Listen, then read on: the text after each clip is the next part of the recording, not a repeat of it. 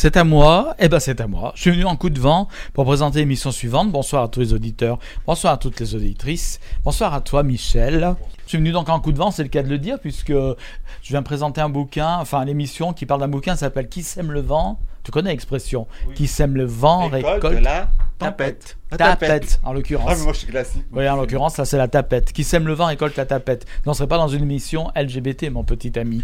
Donc, du coup, euh, c'est un livre tu vois, qui parle donc des luttes LGBT, notamment de l'histoire des GLH dans les années 70. C'est une rencontre qui a eu lieu avec l'auteur de ce livre, donc, qui s'appelle Mathias Kéret, et qui était au centre LGBTI au mois de février pour une rencontre autour de son ouvrage. Et c'est ce que nous allons entendre à présent. L'émission a été enregistrée sous les auspices de Roméo Isart, le responsable bibliothèque de la, du centre LGBTI, qui organisait la rencontre. Tu sais tout. Voilà. Je suis content, je suis content. À la semaine prochaine. Allez, on y va On, y, on y va, c'est parti. Allez, c'est parti. Ne trompe pas de bouton, hein, surtout. Pluriel gay. Pourquoi est-ce que j'ai euh, souhaité euh, faire ce travail? C'est. À un, moment de- à un moment donné, il y a eu euh, un désir pour moi, ou le, le besoin pour moi de chercher, de trouver des textes, des histoires qui euh, racontaient un peu. euh, voilà, cette enfin, l'histoire de l'homosexualité en France, l'histoire des groupes militants. Et, euh, et en réalité, j'ai peu, voire presque rien trouvé. Et je me suis dit quand même que c'était terriblement dommage. Et qu'en réalité, que même moi, enfin, pour faire l'histoire, en gros, euh, on a bloqué la fac à un moment donné, c'était il y a à peu près 10 ans. Et je tombé sur une brochure qui était la brochure du phare, le Front homosexuel d'action révolutionnaire. Ça m'a paru incroyable. Euh, d'un coup, on pouvait être homo, d'un coup, on pouvait être révolutionnaire, on pouvait faire les deux à la fois. Euh, d'un coup, il y avait un espace dans lequel je pouvais exister et euh, exister politiquement, et c'était vraiment très important pour moi. Les GLA, je n'avais encore jamais entendu parler. Et donc, euh, de fil en aiguille, j'ai commencé à chercher des textes et de me rendre compte qu'il y en avait peu, voire vraiment pas. Et, c'est ce qui m'a donné un petit peu l'envie de, travailler sur tout ça. Il tout un enjeu aussi à ce que tout ce qui se passe en fait à la fac sorte de la fac parce que on écrit des mémoires pour cette institution-là et ils restent dans les bibliothèques euh, et personne ne lit jamais ce qui se passe. Et donc, euh, quel moyen, quelle forme pour pouvoir euh, diffuser ces savoirs, comment pouvoir les partager. Et donc, bah, la perspective d'un livre pouvait être intéressante. Et de mon côté, je connaissais déjà Time Party pour avoir lu des ouvrages qui, elles, avaient publiés. Et du coup, je leur ai écrit. Et voilà. Et ils ont dit oui. Et euh, peut-être elles peuvent raconter le processus. Ben, Peut-être je peux faire un petit point sur euh, la maison d'édition. Euh, Time Party, c'est une maison d'édition qui existe depuis 1998, du coup ça commence à faire un bon petit paquet de temps. Et euh, c'est euh, une maison d'édition euh, qui a fait le choix de publier des ouvrages qui ne sont pas beaucoup publiés ailleurs. C'est-à-dire que déjà, c'est une petite maison d'édition euh, qui a toujours fonctionné sur une base de bénévolat aussi pour avoir des livres les moins chers possibles et pour pouvoir euh, diffuser euh, le plus largement possible les bouquins qu'on fait. Et donc dans cette perspective, on va pas faire euh, 15 ouvrages par année, ça va être, je pense, dans l'histoire de Time Party, peut-être je me trompe, mais je pense que le maximum de bouquins qui est sorti par an, c'est deux. Contrairement à des grosses maisons d'édition qui vont sortir des tonnes et des tonnes et des tonnes. Et du coup, nous, on a choisi d'essayer de voir par rapport aux autres maisons d'édition un peu euh, libertaires, un peu militantes, qui vont euh, publier beaucoup d'ouvrages, notamment sur, par exemple, euh, Bakounine, euh, la Révolution d'Espagne, la ZAD, je sais pas quoi. Nous, on essaye de choisir plutôt les thèmes qui sont assez peu abordés ailleurs.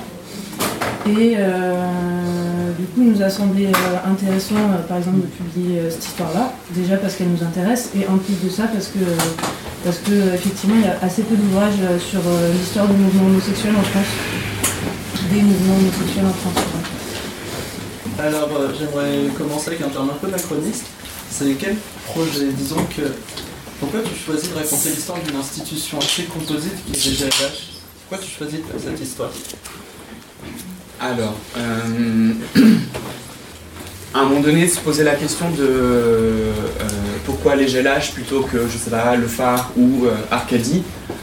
Et en fait, moi, vraiment, ce qui m'a intéressé, c'est la perspective de comment le mouvement homosexuel s'est constitué, comment il s'est créé, dans les années 70. Et, euh, et Arcadie et le phare, même s'il y a eu euh, des épiphénomènes euh, ailleurs qu'à Paris, ça a quand même principalement été un fait parisien. Est-ce que tu peux nous expliquer ce qu'était Arcadie et le phare? Tout à fait.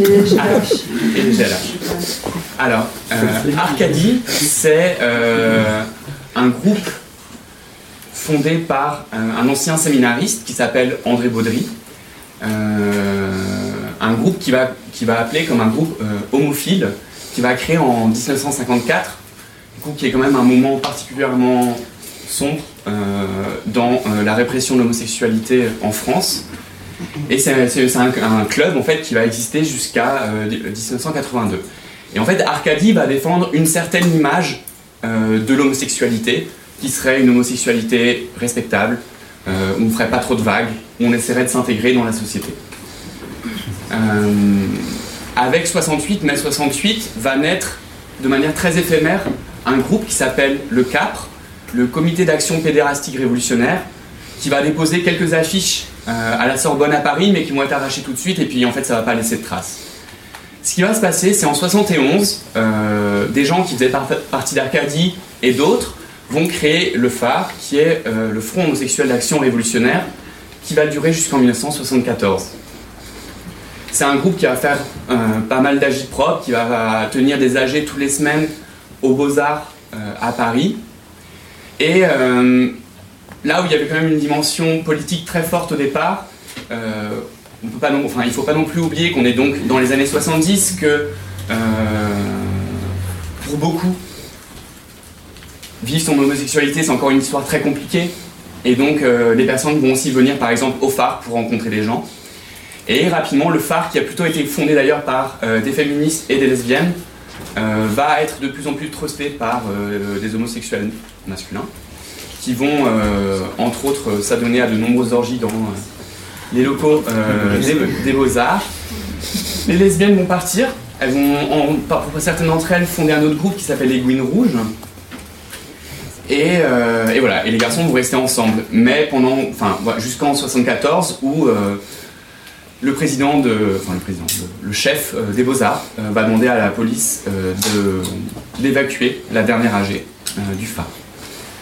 Et c'est à partir de là que, printemps 1974, des anciens du phare, des anciens du phare, mais aussi d'un groupe qualifié comme le groupe jeune d'Arcadie qui a été expulsé par André Baudry d'Arcadie parce que trop radicaux, c'est-à-dire trop proches du Parti communiste, euh, vont ensemble créer un groupe qui va d'abord s'appeler Philandros et qui euh, rapidement va prendre le terme de groupe de libération homosexuelle.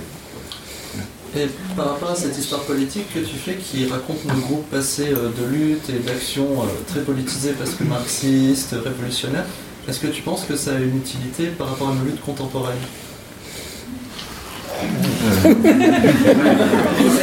Merci pour la question. bon, bah. Bonne soirée. Je lance une perche. En fait, moi, j'ai l'impression que je dirais, je dirais que. euh,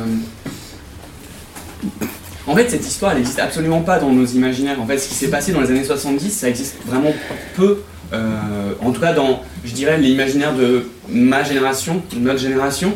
Et que. euh, avant de pouvoir s'inspirer de quelque chose pour pouvoir en tirer des outils et des armes pour pouvoir continuer à lutter aujourd'hui, euh, il faut d'abord qu'on se rappelle, qu'on se souvienne de cette histoire et, et pour ça, il faut d'abord qu'on l'écrive et que ceux, celles qui l'ont vécu, ceux, celles qui ont lutté, nous la racontent.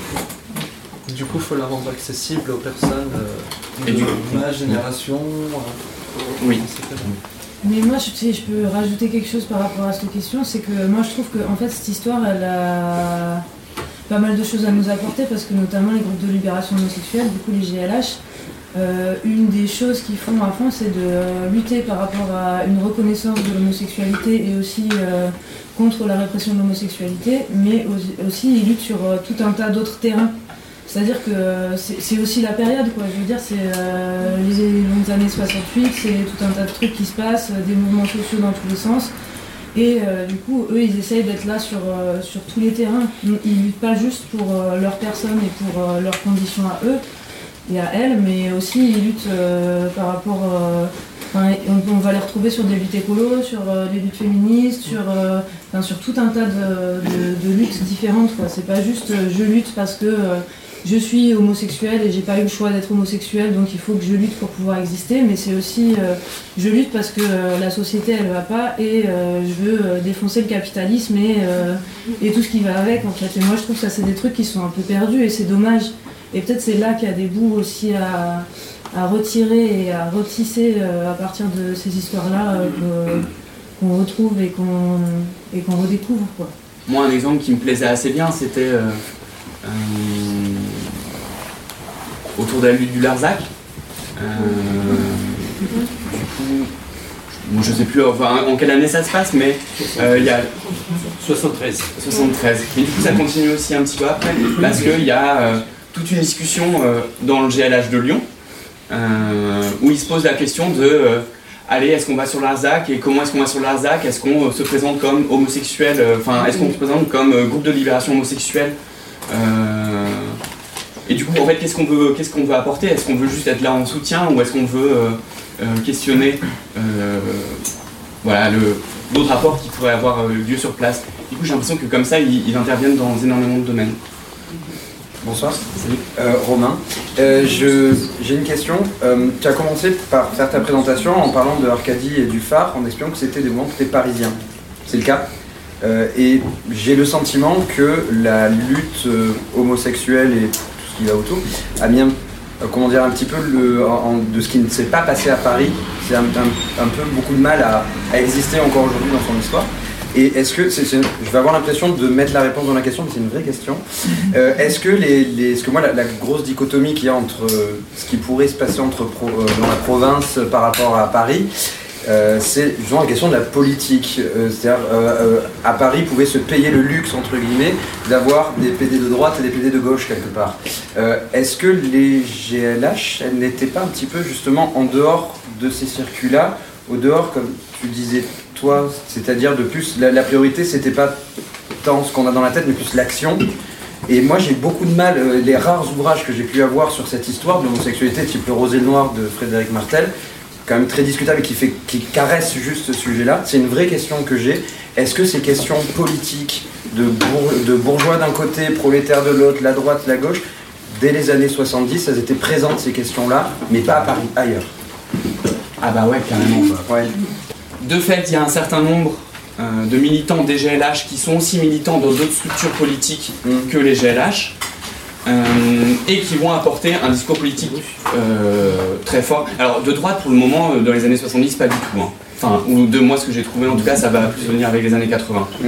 Mais euh, ils vont à la fois en fait lier le, le facteur, le besoin de se retrouver, d'exister, de s'aimer. Enfin, il y a aussi clairement ça en fait dans les GLH, de- le besoin de rencontrer quelqu'un et du coup, enfin ça compte comme raison et puis c'est une raison qui est clairement assumée et revendiquée, mais aussi avec une perspective politique hyper forte, en tout cas avec euh, une construction théorique euh, très forte par rapport euh, à leurs revendications.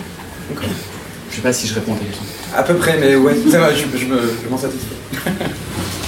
Et moi, je voulais peut-être juste préciser aussi que tous les GLH, ils n'étaient pas d'accord entre eux. Et peut-être juste là, c'est le moment aussi de le dire, parce que du coup, c'est pas les GLH, c'est que même si à Paris, il y avait déjà trois tendances, aussi chaque ville, elle pouvait avoir des positions différentes. Mm. Et que je trouve c'est des questions qui sont posées justement de faire lien avec d'autres luttes ou pas, et qu'il y a pu avoir des réponses différentes selon les villes. Et peut-être c'est aussi ça que je trouve qui est assez fort euh, dans le livre là, là qui est paru, c'est de montrer aussi comment une lutte, elle se construit vraiment de manière fine, avec les dissensions qu'il y a, avec les échecs aussi, et surtout quand même avec les- toutes les divergences, et dans les villes, et des fois entre les villes, et les évolutions à travers le temps. Mais je trouve c'est bien aussi de se dire que c'était pas les GLH qui avaient une position commune d'être révolutionnaire ou de faire ensemble tout le temps, et que c'est des choses qui étaient toujours en recomposition et dans le temps, et qu'il y avait la question de est-ce qu'on est révolutionnaire ou est-ce qu'on est réformiste? Et ben qu'à Lyon, on n'a pas la même position qu'à qu'il y a certains GLH qui étaient antiféministes, d'autres pas du tout, et qui voilà, qui avaient. Et justement, moi, c'était très politisé, mais avec des réponses qui pouvaient être multiples quand même au sein de cette sphère un peu gauchiste. Enfin, Si on reprend les, les bornes temporelles, donc euh, l'ouvrage va de 74 à 79. Ouais. Pourquoi 79 Qu'est-ce qui se passe? Est-ce que c'est euh, le constat que euh, ce revirement militant, en fait, finalement, ça marche pas, puisqu'on va vers autre chose? Et quelle est cette autre chose? Voilà. À partir de 78, il y a un espèce de sentiment dans euh, un certain nombre de GLH que les groupes ils tournent un peu en rond.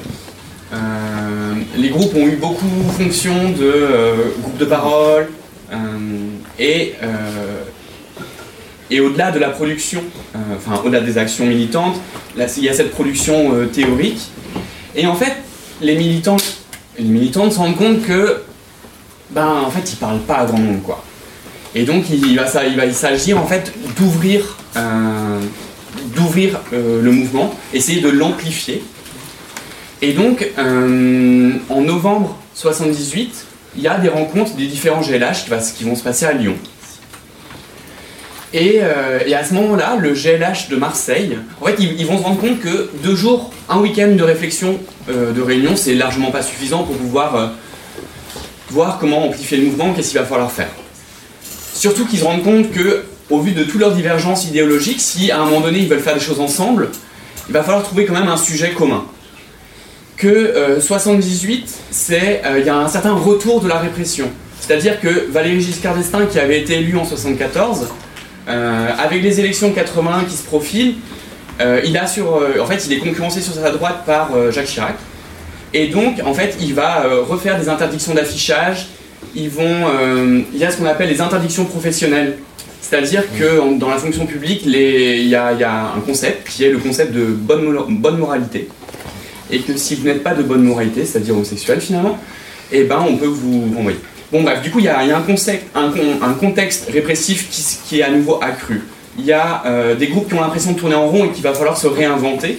Et donc le GLH de Marseille, à ses rencontres de Lyon, va proposer d'organiser en juillet euh, 18 1979 C'est si que ça Euh, en fait, ils vont organiser les premières universités d'été euh, homosexuelles qui vont regrouper les GLH, mais aussi en fait énormément d'autres groupes associatifs homosexuels, David et Jonathan, euh, le Bête Avril, enfin, ce qui existe. Et, euh, et, durant les discussions, va y avoir l'idée en fait de lancer, une campagne euh, pour l'abrogation euh, de ce qui reste en fait de loi homophobe dans la loi française, de lutter contre les interdictions professionnelles. Et à partir de là, ils vont, en fait, ils vont créer une coordination qui va s'appeler le QR, le Comité d'urgence anti-répression homosexuelle, qui va un peu, euh, ouais, enfin, en gros, qui va regrouper, qui est une coordination qui va regrouper euh, les GLH, mais aussi voilà d'autres groupes euh, politiques, militants, religieux. qui se réfèrent à l'homosexualité. Et c'est pour ça que j'ai arrêté en 79, parce que c'est une autre, c'est une, une autre période qui va s'ouvrir.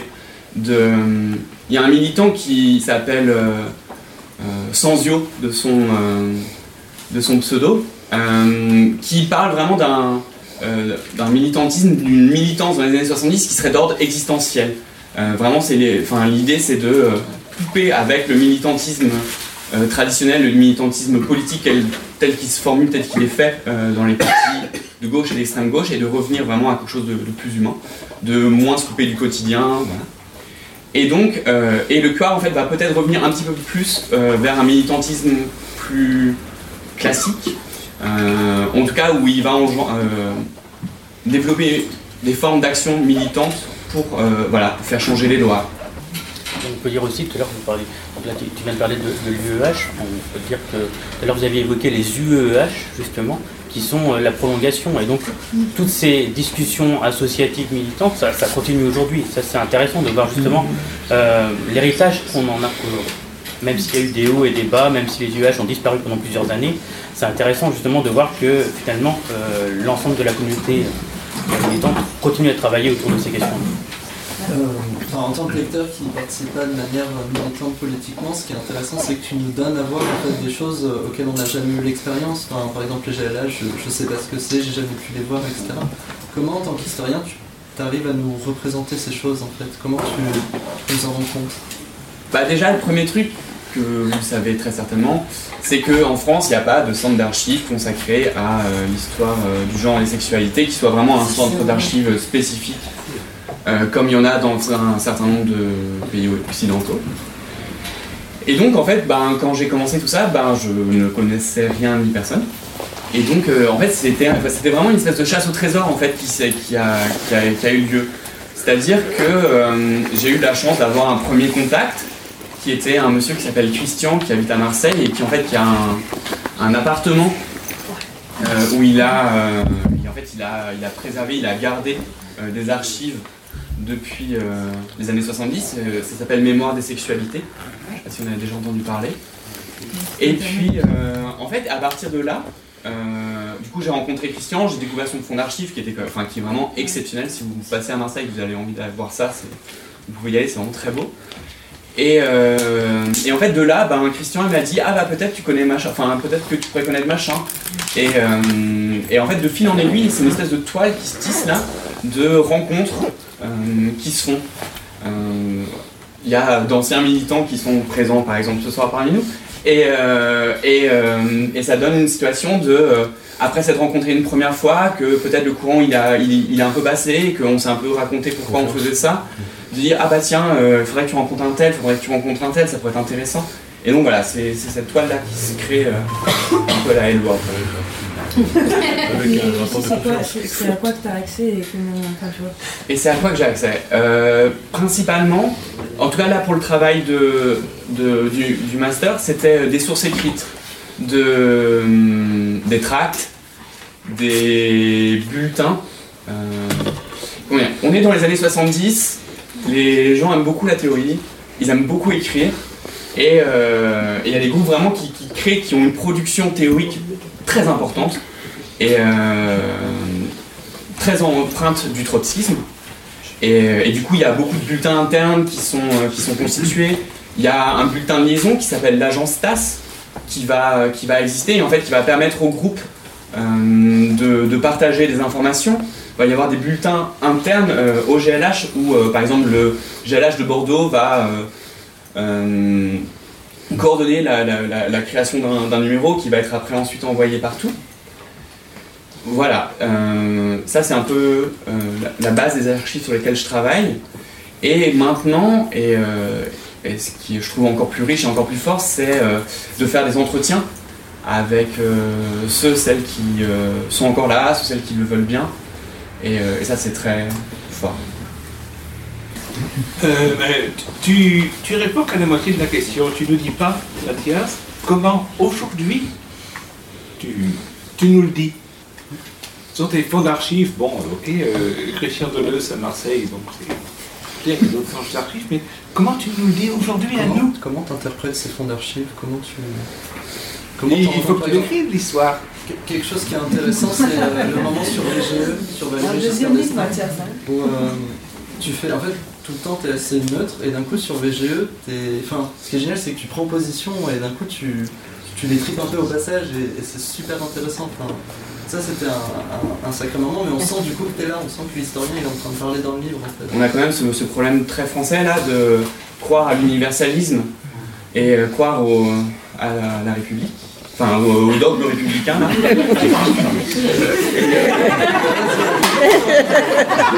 Yeah. Et, euh, et, euh, et en histoire, donc, il y a euh, une obligation, enfin, une oui, c'est une obligation à euh, la neutralité, à l'objectivité, et c'est des choses qui, bah, moi, me parlent absolument pas. Et, euh, enfin, et auxquelles vraiment je crois pas, en fait. Je pense que c'est faux, en fait, de parler de neutralité, d'objectivité en histoire, c'est pas vrai.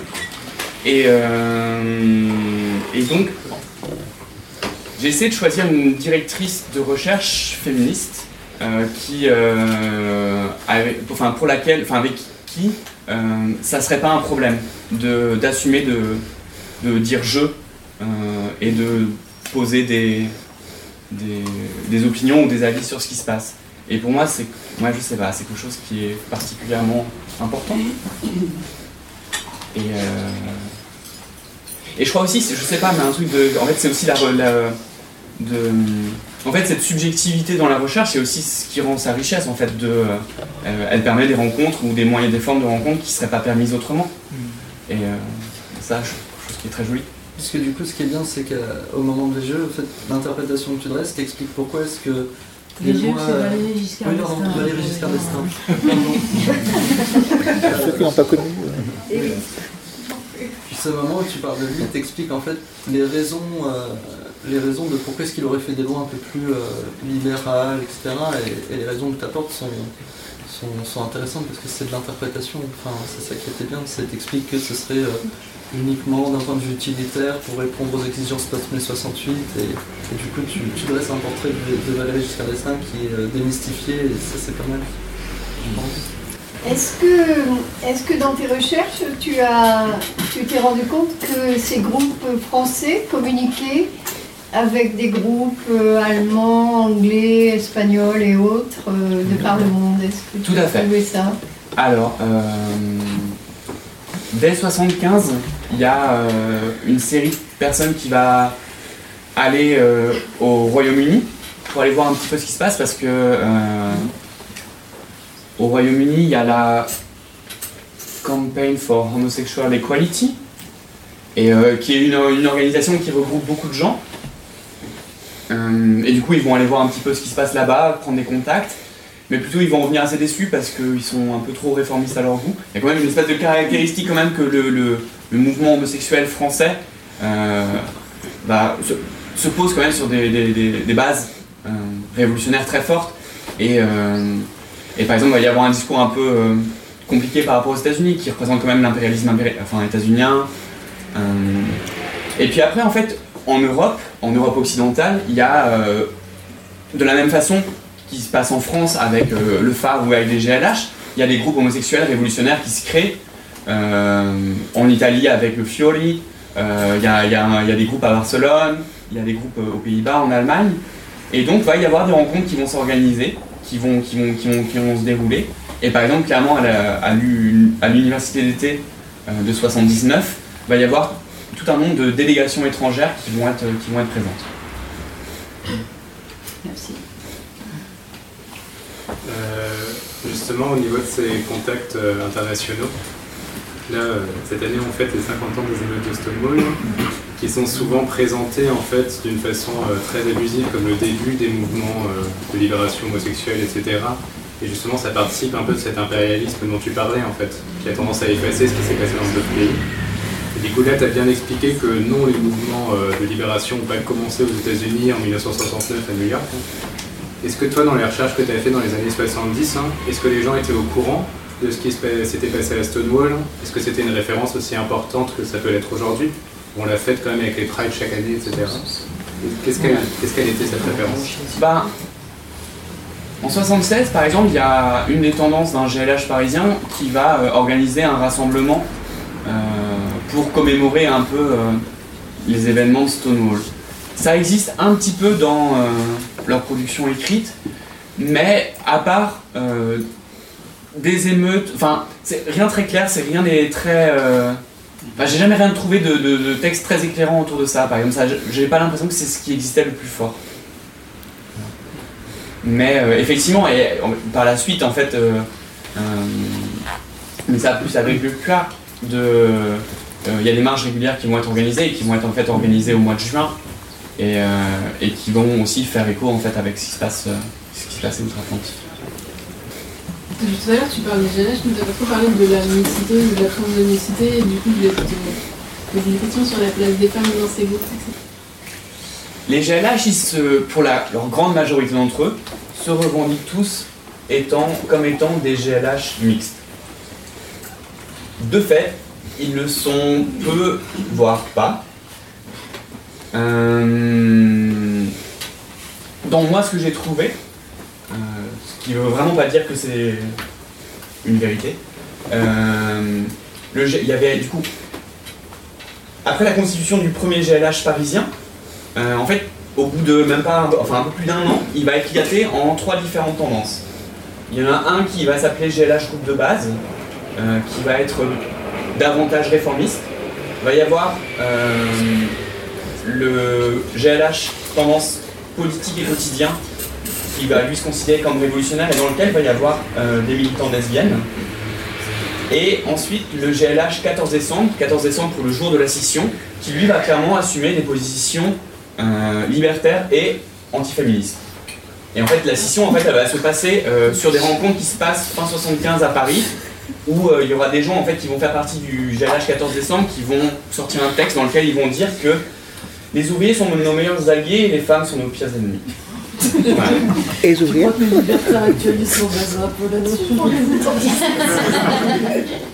Euh,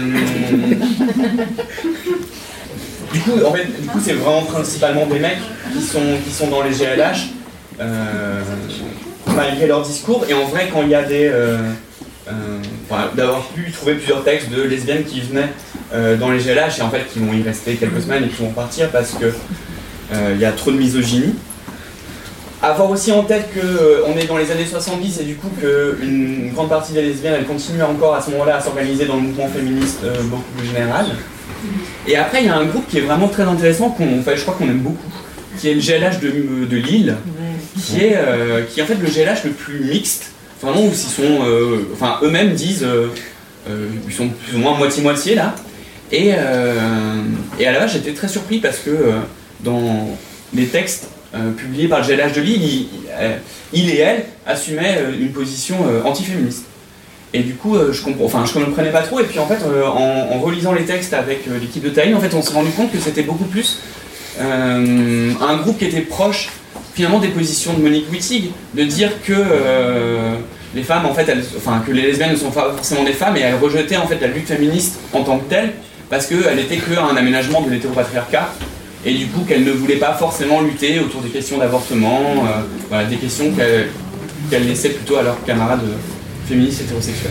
Et un GLF aussi, non? Et après, voilà, c'est ça. Du coup, il y a eu. euh, il y a les GLH, et en parallèle à côté, qui se rencontrent, il y a aussi euh, euh, les groupes de lesbiennes féministes qui vont se créer et, euh, et qui vont faire euh, du militantisme lesbien, mais plutôt sans les mecs.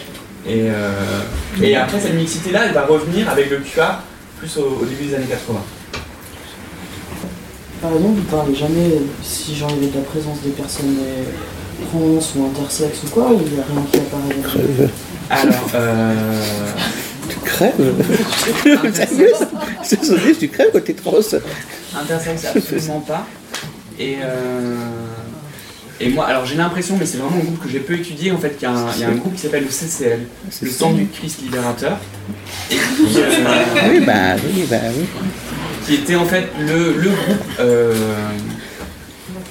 qui était animé par Jacques Doucet. Jacques Doucet, tout à fait. Monsieur le pasteur Doucet. Le pasteur Doucet, ouais, avant qu'il se fasse assassiner. Qui, euh, lui, il a une espèce de phrase, je, je la reproduirai plus trop bien, mais d'accueillir les marginaux parmi les marginaux. Et, euh, et du coup, par exemple, je sais, enfin, de- d'avoir lu des textes où il disait que euh, le CCL permet, enfin, euh, s'organisait pour euh, permettre des voyages vers euh, certains pays, euh, enfin le Danemark, ou euh, pour pouvoir euh, faire des, La Hollande. des opérations. La Hollande. Hollande. Ouais, c'est- Parce qu'en plus, il était hollandais. Ah oui, oui, c'est vrai. Non, mais à l'époque du CCL, il y avait des, il y avait des pédophiles, enfin, il y avait pas mal de gens. C'était costaud, quoi, le, le- CCL là-dedans, quoi. C'était assez. Mais c'est vrai qu'au niveau des, des, des personnes trans, c'est vrai qu'à part à, à la Paris, euh, bah, tu crèves, quoi. Tu, tu disparais de la situation, quoi. Et euh, au niveau du, du, de la fréquentation, combien est-ce qu'il y avait des personnes au maximum dans, dans, ces, dans ces groupes? Alors, il faut quand même avoir dans l'idée que c'est des groupuscules. C'est-à-dire que c'est euh, en fonction des villes, enfin, c'est des groupes qui se renouvellent énormément. C'est-à-dire qu'il y a beaucoup de passages. Euh, du coup, on peut être euh, 15 un mois, 20 l'autre. Euh, je sais pas, il y a des militants parisiens qui, me racontaient que euh, les, rues du GLH euh, PQ, euh, qui avait lieu un samedi par mois à la fac du Jussieu, euh, la première fois, enfin un, un militant m'a raconté la première fois qu'il y allait, il a, il a vu 400 personnes. Je l'ai raconté le lendemain, une autre personne me dit Hum, il devait être impressionné parce qu'il n'y avait vraiment pas 400 personnes. Là, j'ai eu, euh, après, c'était un peu une espèce de, de bataille, j'ai eu accès aux, aux archives des renseignements généraux. Ah. Et, euh, Ah ouais. Ah ouais. Et du coup, je, bah, voilà, j'avais un peu envie de savoir qu'est-ce qu'ils pensaient de, de, de ça. Bon, en vrai, je pense que les GLH, c'était pas assez dangereux pour les renseignements généraux pour pouvoir euh, nourrir des fiches et des fiches et des fiches. Plutôt, c'est un travail un peu journalistique qu'ils font. Par exemple, ils font des comptes rendus de manifs où ils te racontent euh, les slogans qu'il y a, combien de personnes il y a derrière chaque banderole, ça c'est assez sympa. Mais euh, et, euh, et en fait, ils, introduisent, ils introduisent leur euh, note de travail qui date de février 80, en disant par exemple que pour Paris et, la région parisienne, il y aurait euh, 600 militants, militants, plutôt militants et militantes, mais plutôt militants actifs. Pareil, j'ai redonné ce chiffre après à d'autres Parisiens, Parisiennes, qui avaient l'air relativement dubitatifs, mais pourquoi pas. Ça, c'est en tout cas, c'était les chiffres DRG. Et la préfecture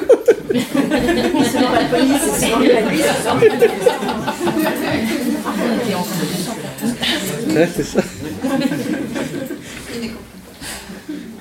On peut accéder aux archives DRG Ah bah faut faire des demandes de dérogation qui sont signées par le préfet de la préfecture de police de Paris. Ça a pris un an pour pouvoir avoir l'accès. Quelles sont les principales villes où on trouve des, GLH et combien il y en a Tu, tu disais euh, qu'il y en a dans toute la France. En fait dans les archives j'ai retrouvé une carte euh, faite par le GLH de Mulhouse. Je crois que c'est en 76 ou en 77 et à peu près il y a une trentaine de, villes qui sont représentées. Il y a eu le premier GLH parisien qui a été créé. Il y avait quand même un certain nombre de liens et de contacts entre euh, des militants qui euh, euh, avaient plutôt passé du temps en région, qui étaient montés sur Paris, qui participaient au GLH, qui pouvaient redescendre. Par exemple, il y a énormément de liens entre le GLH de Paris et le GLH de Bordeaux. Euh, les, euh, les plateformes idéologiques, elles sont aussi relativement euh, proches. Mais voilà, du coup d'abord Paris, et puis après petit à petit ça a essaimé. Et un peu comme ce que racontait Claire John tout à l'heure avec des petites annonces dans l'IB, ou alors des affichages à la fac en disant voilà, on est quelques-uns, on aimerait bien faire cela.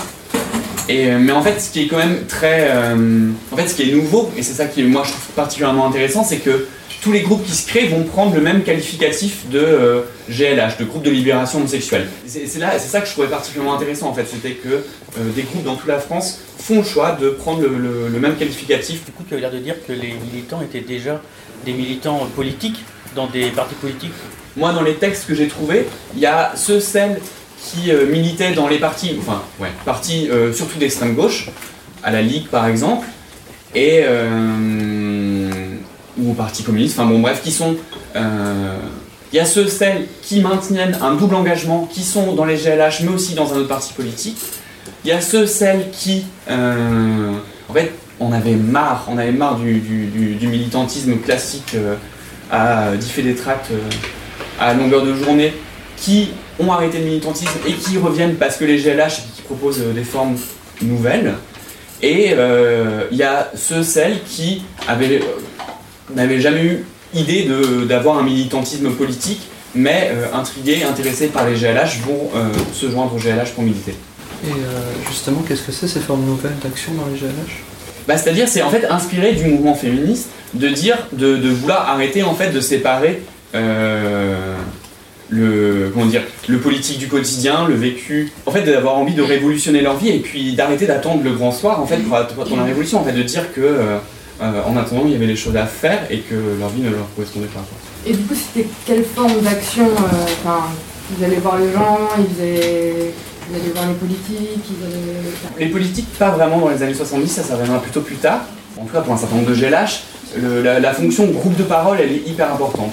Des gens qui sortent de l'isolement, en fait, juste ont besoin de se retrouver, de discuter, en fait, de partager euh, leur vie.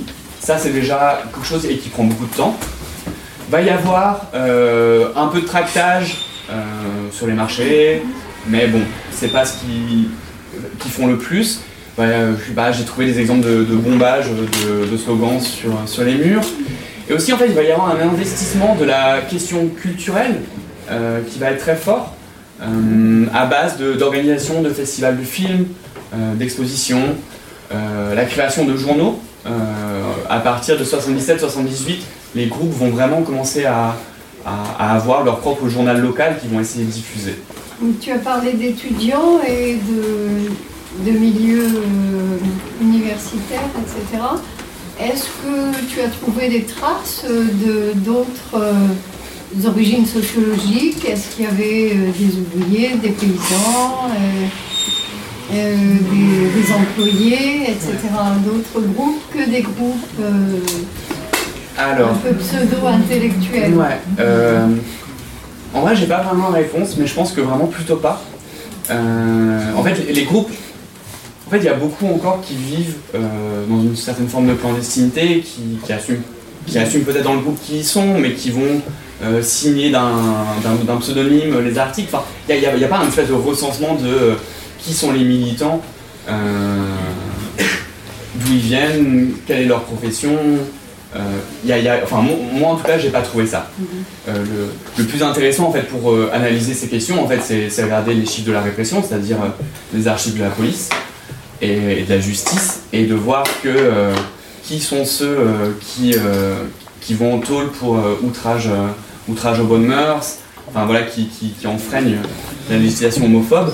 C'est principalement malgré tout des euh, les populations les plus, enfin les classes sociales les plus précaires, enfin, les ouvriers.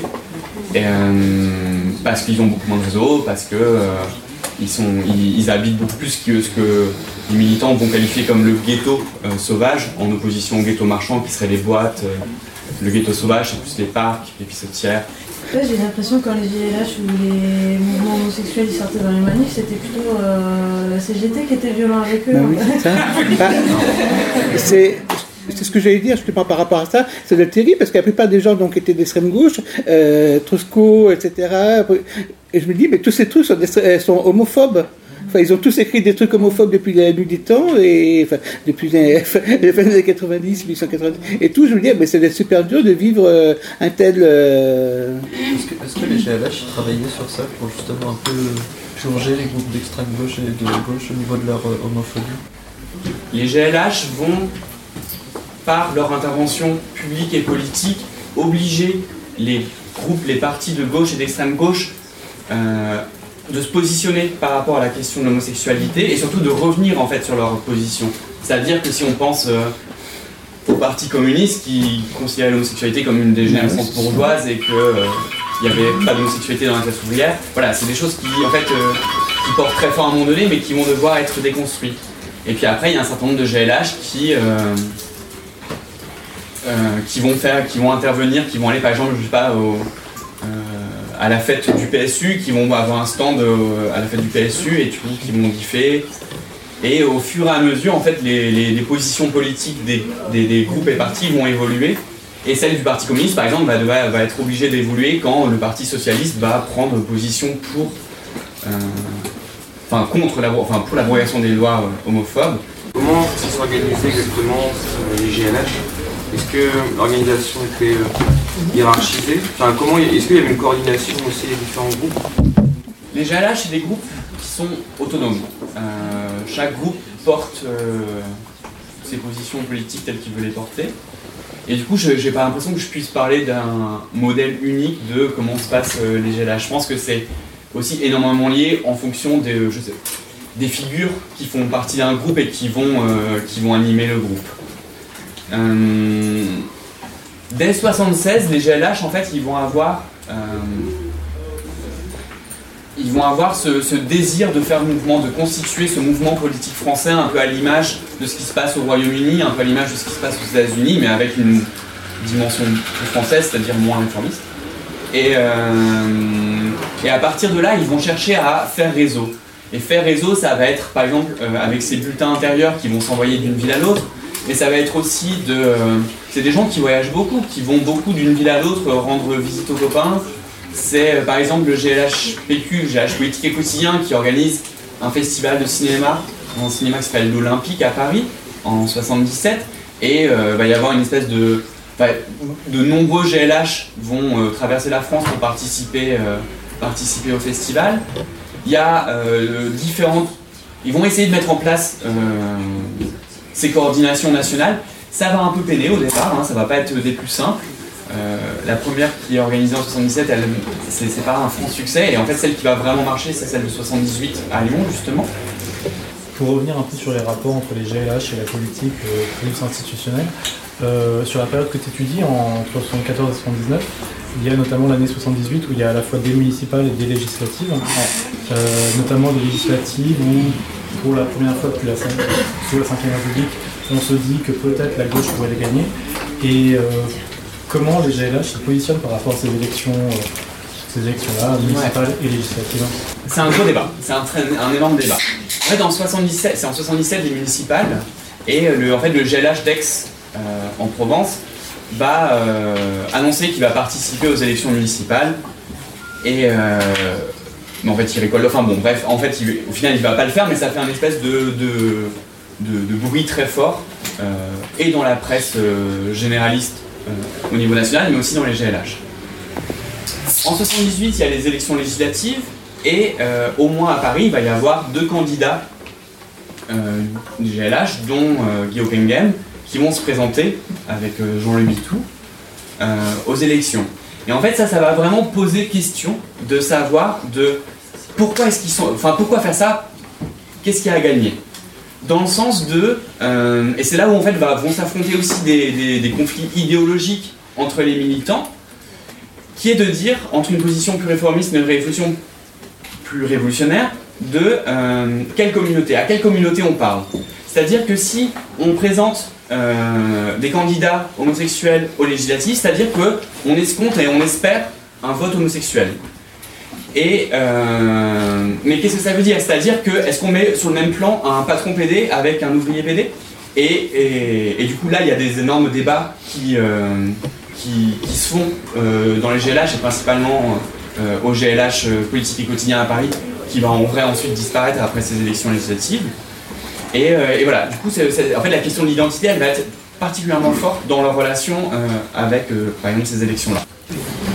Euh, Est-ce qu'ils euh, est-ce qu'ils avaient des campagnes un peu de lutte par rapport aux enfermements psychiatriques, par rapport à l'homosexualité? Ou c'était pas forcément un angle d'attaque? C'était vraiment plus une construction identitaire. Pour le GLA, j'ai moins trouvé ça, mais euh, oui, clairement dans les textes du phare, par exemple, il y a vraiment un, discours très énervé contre, contre les médecins, contre l'ordre médical, et qui, en fait, bah, de fait, va avoir aussi des conséquences quelques années plus tard avec le début de l'épidémie du sida, de quelle confiance est-ce qu'on fait aux médecins, et, euh, et qui va rendre les choses plus compliquées. ça, ça a eu quand même cet impact-là aussi. Ça a eu aussi cet impact-là. Où est-ce qu'ils se réunissaient, au fait? Alors, euh, à Paris, ils avaient, euh, on leur prête un local. Enfin, il y avait les antimilitaristes euh, partagent un local avec eux jusqu'à ce que le local se fasse plastiquer. Euh, Ah, il- mais c'est bah, extrême droite Extrême droite Mais ça, c'est a priori, c'était plus contre les antimilitaristes que contre le GLH. En région, ce qui va beaucoup se passer, c'est se retrouver dans l'arrière-fond d'une librairie, euh, dans un restaurant qui va prêter, euh, qui va prêter l'arrière-salle. Euh, par exemple, à Lyon, je sais que c'était un restaurant qui s'appelait les Tables Rabattues. Alors, je sais pas si ça existe toujours et où ça existe. Oui, oui. mais- Ah ouais, c'était Ah ouais, un lieu anarchiste aussi, D'accord. Puis après, il y a eu des, des locaux associatifs aussi au CEP. Le, le GRF de Lyon dans les dernières années s'est réuni au CEP, beaucoup. Avant d'aller au restaurant à côté. C'était dans quel coin? Saint-Jean. Ah ouais. Ça a changé. Ah Les choses changent. Mais il y en a qui se retrouvent aussi dans un local de gens qui font de la SF ou je sais pas quoi, non? Il a pas un truc Ouais, c'est ça, je crois que c'est à Orléans. Ouais. Ils leur prêtent, voilà. Enfin, ils- en fait, ils, ils- cherchent l'espace euh, qu'ils peuvent. Non, parce que c'est compliqué d'avoir du pérenne quand on est homosexuel à l'époque. quand même. Je veux c'est- Tu veux pas raconter l'anecdote là sur la personne qui va. Ouais, du coup, euh, c'est dans, un, dans un, lait- un GLH de l'ouest de la France. Et, euh, et en fait, euh, la personne euh, qui m'a raconté cette histoire, elle me dit que euh, on lui a donné rendez-vous euh, euh, dans une librairie, dans l'arrière-salle d'une librairie. Cette personne, elle a 18 ans à l'époque, elle est relativement anxieuse, euh, voilà. Et du coup, elle, va dans cette librairie et en fait, ce qu'elle me raconte, c'est que euh, ce qu'elle fait, c'est euh, elle se balade un peu dans les rayons, elle prend des bouquins, elle regarde un peu qui est là et, euh, en fait, quand elle, comprend qui sont les gens qui sont en train de faire la réunion derrière, elle ose y aller quoi. Mais que, elle, en fait, elle pouvait se cacher derrière le fait d'être dans une librairie, de vouloir chercher un bouquin euh, et peut-être ne pas y aller du tout si, si, ça, si ça tournait mal quoi. Voilà, c'est le genre de truc. euh, Enfin, ouais, il y a quand même un, un- quelque chose qui, qui reste secret autour de. Enfin, secret. Vois à Lyon des cinémas un peu alternatifs, comme le cinématographe, où il y avait un festival du film gay quand même. Ça existait ça Et comment, Et comment se traduisaient les enjeux entre les lesbiennes après la Pride, euh, rapport à la mutualité que vous disiez tout à l'heure, ou en tout cas les espaces de non-mixité partagés, comment elles se. Finalement, ça, ça, qui gagnait? Qui gagnait la non-mixité à ce moment-là? C'est vraiment- Ça a toujours été harmonieux au niveau des débats, des débats théoriques, au niveau du vécu, parce que je crois que Mathias souligne très bien, c'est qu'il y avait des- une coexistence de, de vécu, de volonté de, de plaisir, d'être bien quand même ensemble, puis une volonté de théoriser. Du point de vue théorique, je crois que ça a toujours été relativement harmonieux, mais ce qui coinçait, euh, C'est la pratique, quoi. Ouais. Moi, une de ce que une, une mili- enfin, une, une personne que je connais, commence à connaître un peu bien maintenant, qui était militante dans ces années-là, euh, une des choses qu'elle me, raconte à chaque fois qu'on parle de mixité, elle me dit euh, faut pas oublier que en fait jusque dans les années 60 en fait euh, le primaire, le collège, tout ça c'était non mixte en fait. Et que en fait les mecs ils sont jamais rencontré une meuf de leur vie. Et du coup euh, ces, ces petits PD là, à part leur mère et leur soeur si jamais ils en avaient, euh, ben, des, femmes en fait ils pas de leur vie, quoi. Et du coup ils avaient nourrir un, un discours hyper misogyne, enfin tu vois un truc de euh, intégrer hyper fort autour de ça. Et de euh, et c'est elle en tant que militante qui euh, euh, qui tranche dans l'art à longueur de temps en fait, qui, qui, qui viennent et qui font la pédagogie, la pédagogie, la pédagogie, euh, jusqu'à ce qu'ils comprennent les choses quoi. C'est aussi pour ça que les lesbiennes elles sont parties du phare à un moment donné, c'est qu'elles en avalent plus des. Parce qu'il y a des gens qui disent que les lesbiennes elles sont parties du phare parce que c'était orgie et que les lesbiennes n'aiment pas le sexe alors que les télé aiment le sexe. Bon, alors ça on peut, on peut passer à travers à un moment donné, c'est faux. Il y, a, des retours qui, sont inscrits, enfin en tout cas on a accès, de dire, euh, ben, en fait euh, il y avait des gars qui tenaient des pires euh, discours de merde, de dire oh bah oui, bah, les femmes qui se font violer elles l'ont bien cherché, alors que je veux dire c'est des télé, qu'est-ce que- qu'est-ce qu'ils ont à raconter des trucs comme ça, on s'en tape. Bon, des trucs ultra miso qui étaient aussi dit, et c'est aussi pour ça qu'elles ont décidé de faire bande à part et de faire les rouges après. quoi. Il ne faudrait pas croire que les PD c'est homogène, il peut y avoir des PD hétérocrates. Hein. Tout à fait. Il y a- la question de la pédophilie aussi qui a peut-être euh, creusé le fossé entre les, les féministes et le parti des militants des GLH. Oui, mais j'ai l'impression que la, la question de la pédophilie, elle va, comment dire, euh, en, ce- en ce qui est euh, rupture, ou en tout cas conflit vraiment important, ça va venir un peu plus tard, avec le début des années 80. Parce que les années 70, même s'il y a des textes euh, qui parlent de ça, qui défendent euh, ces questions-là, enfin qui en tout cas qui les interrogent, j'ai l'impression que c'est, c'est- en fait, c'est plus avec euh, les gros scandales qui vont éclater là au début des années 80 que, euh, euh, que cette question-là, elle va, elle, elle va vraiment être y a encore. Ouais, Doris. Et je veux savoir si toi tu étais en lien avec d'autres chercheurs, chercheuses, et notamment par rapport au GLH, le fait qu'il bah, y a des manques sur l'histoire lesbienne, il y a des chercheuses qui font des thèses actuellement sur les lesbiennes. Est-ce que tu les connais? Est-ce que tu en parles avec elles? Est-ce que tu fais des parallèles? Tout ça, tout ça. petit à petit, mais j'ai l'impression qu'en tout cas, qu'on est hyper isolés les uns les unes les autres et que, et que ça prend. Comment dire ça de, Quand on sait pas que tu existes, par exemple, c'est super dur de savoir que tu existes. Et, euh, et, et donc, bah, il faudra un intermédiaire, un autre canal pour pouvoir euh, euh, passer par là. Et du coup, en fait, petit à petit, euh, je rencontre par exemple des, ouais, des, euh, des meufs qui travaillent sur le mouvement lesbien des années 70 par exemple, et je suis, enfin, tu vois, je suis trop content. Mais, euh, à la- mais elles habitent Paris par exemple. Et du coup, euh, comment on fait pour se retrouver, pour se rencontrer, pour discuter? C'est euh, c'est pas simple Et je pense que c'était une des choses qui était vraiment super en fait, dans ce travail d'édition, de travailler ensemble euh, ce bouquin pendant presque deux ans, là, fait, de- d'avoir enfin l'espace de la discussion pour pouvoir parler de tout ça. Euh, cette chance aussi là, de pouvoir faire les entretiens avec euh, les militants militantes de l'époque et de, du coup de pouvoir partager des choses aussi qui sont des, si belles histoires quoi. Ta thèse, elle portera quoi sur la, la deuxième partie en fait Ma thèse, elle, elle porte sur euh, la période des GLH et la période du QR, c'est-à-dire de 74 à 86. La question M1 sur les GLH, question M2 sur les QR et la thèse elle reprend. Avec des interviews. Avec des interviews. Entre autres. Et plein de Ah, fonds d'archives que je connaissais pas qui, qui sont Et c'est quand la fin? Dans trois ans. Oh, oh, tu attends la suite. Une série. Est-ce qu'il y a encore deux, trois questions On s'arrête là et on va se coucher. Peut-être on peut partir un peu comme ça. Continuer en informel. Euh, voilà, continuer en informel. On a un super bar. Euh, on a utilisé, on a aussi une super librairie. On va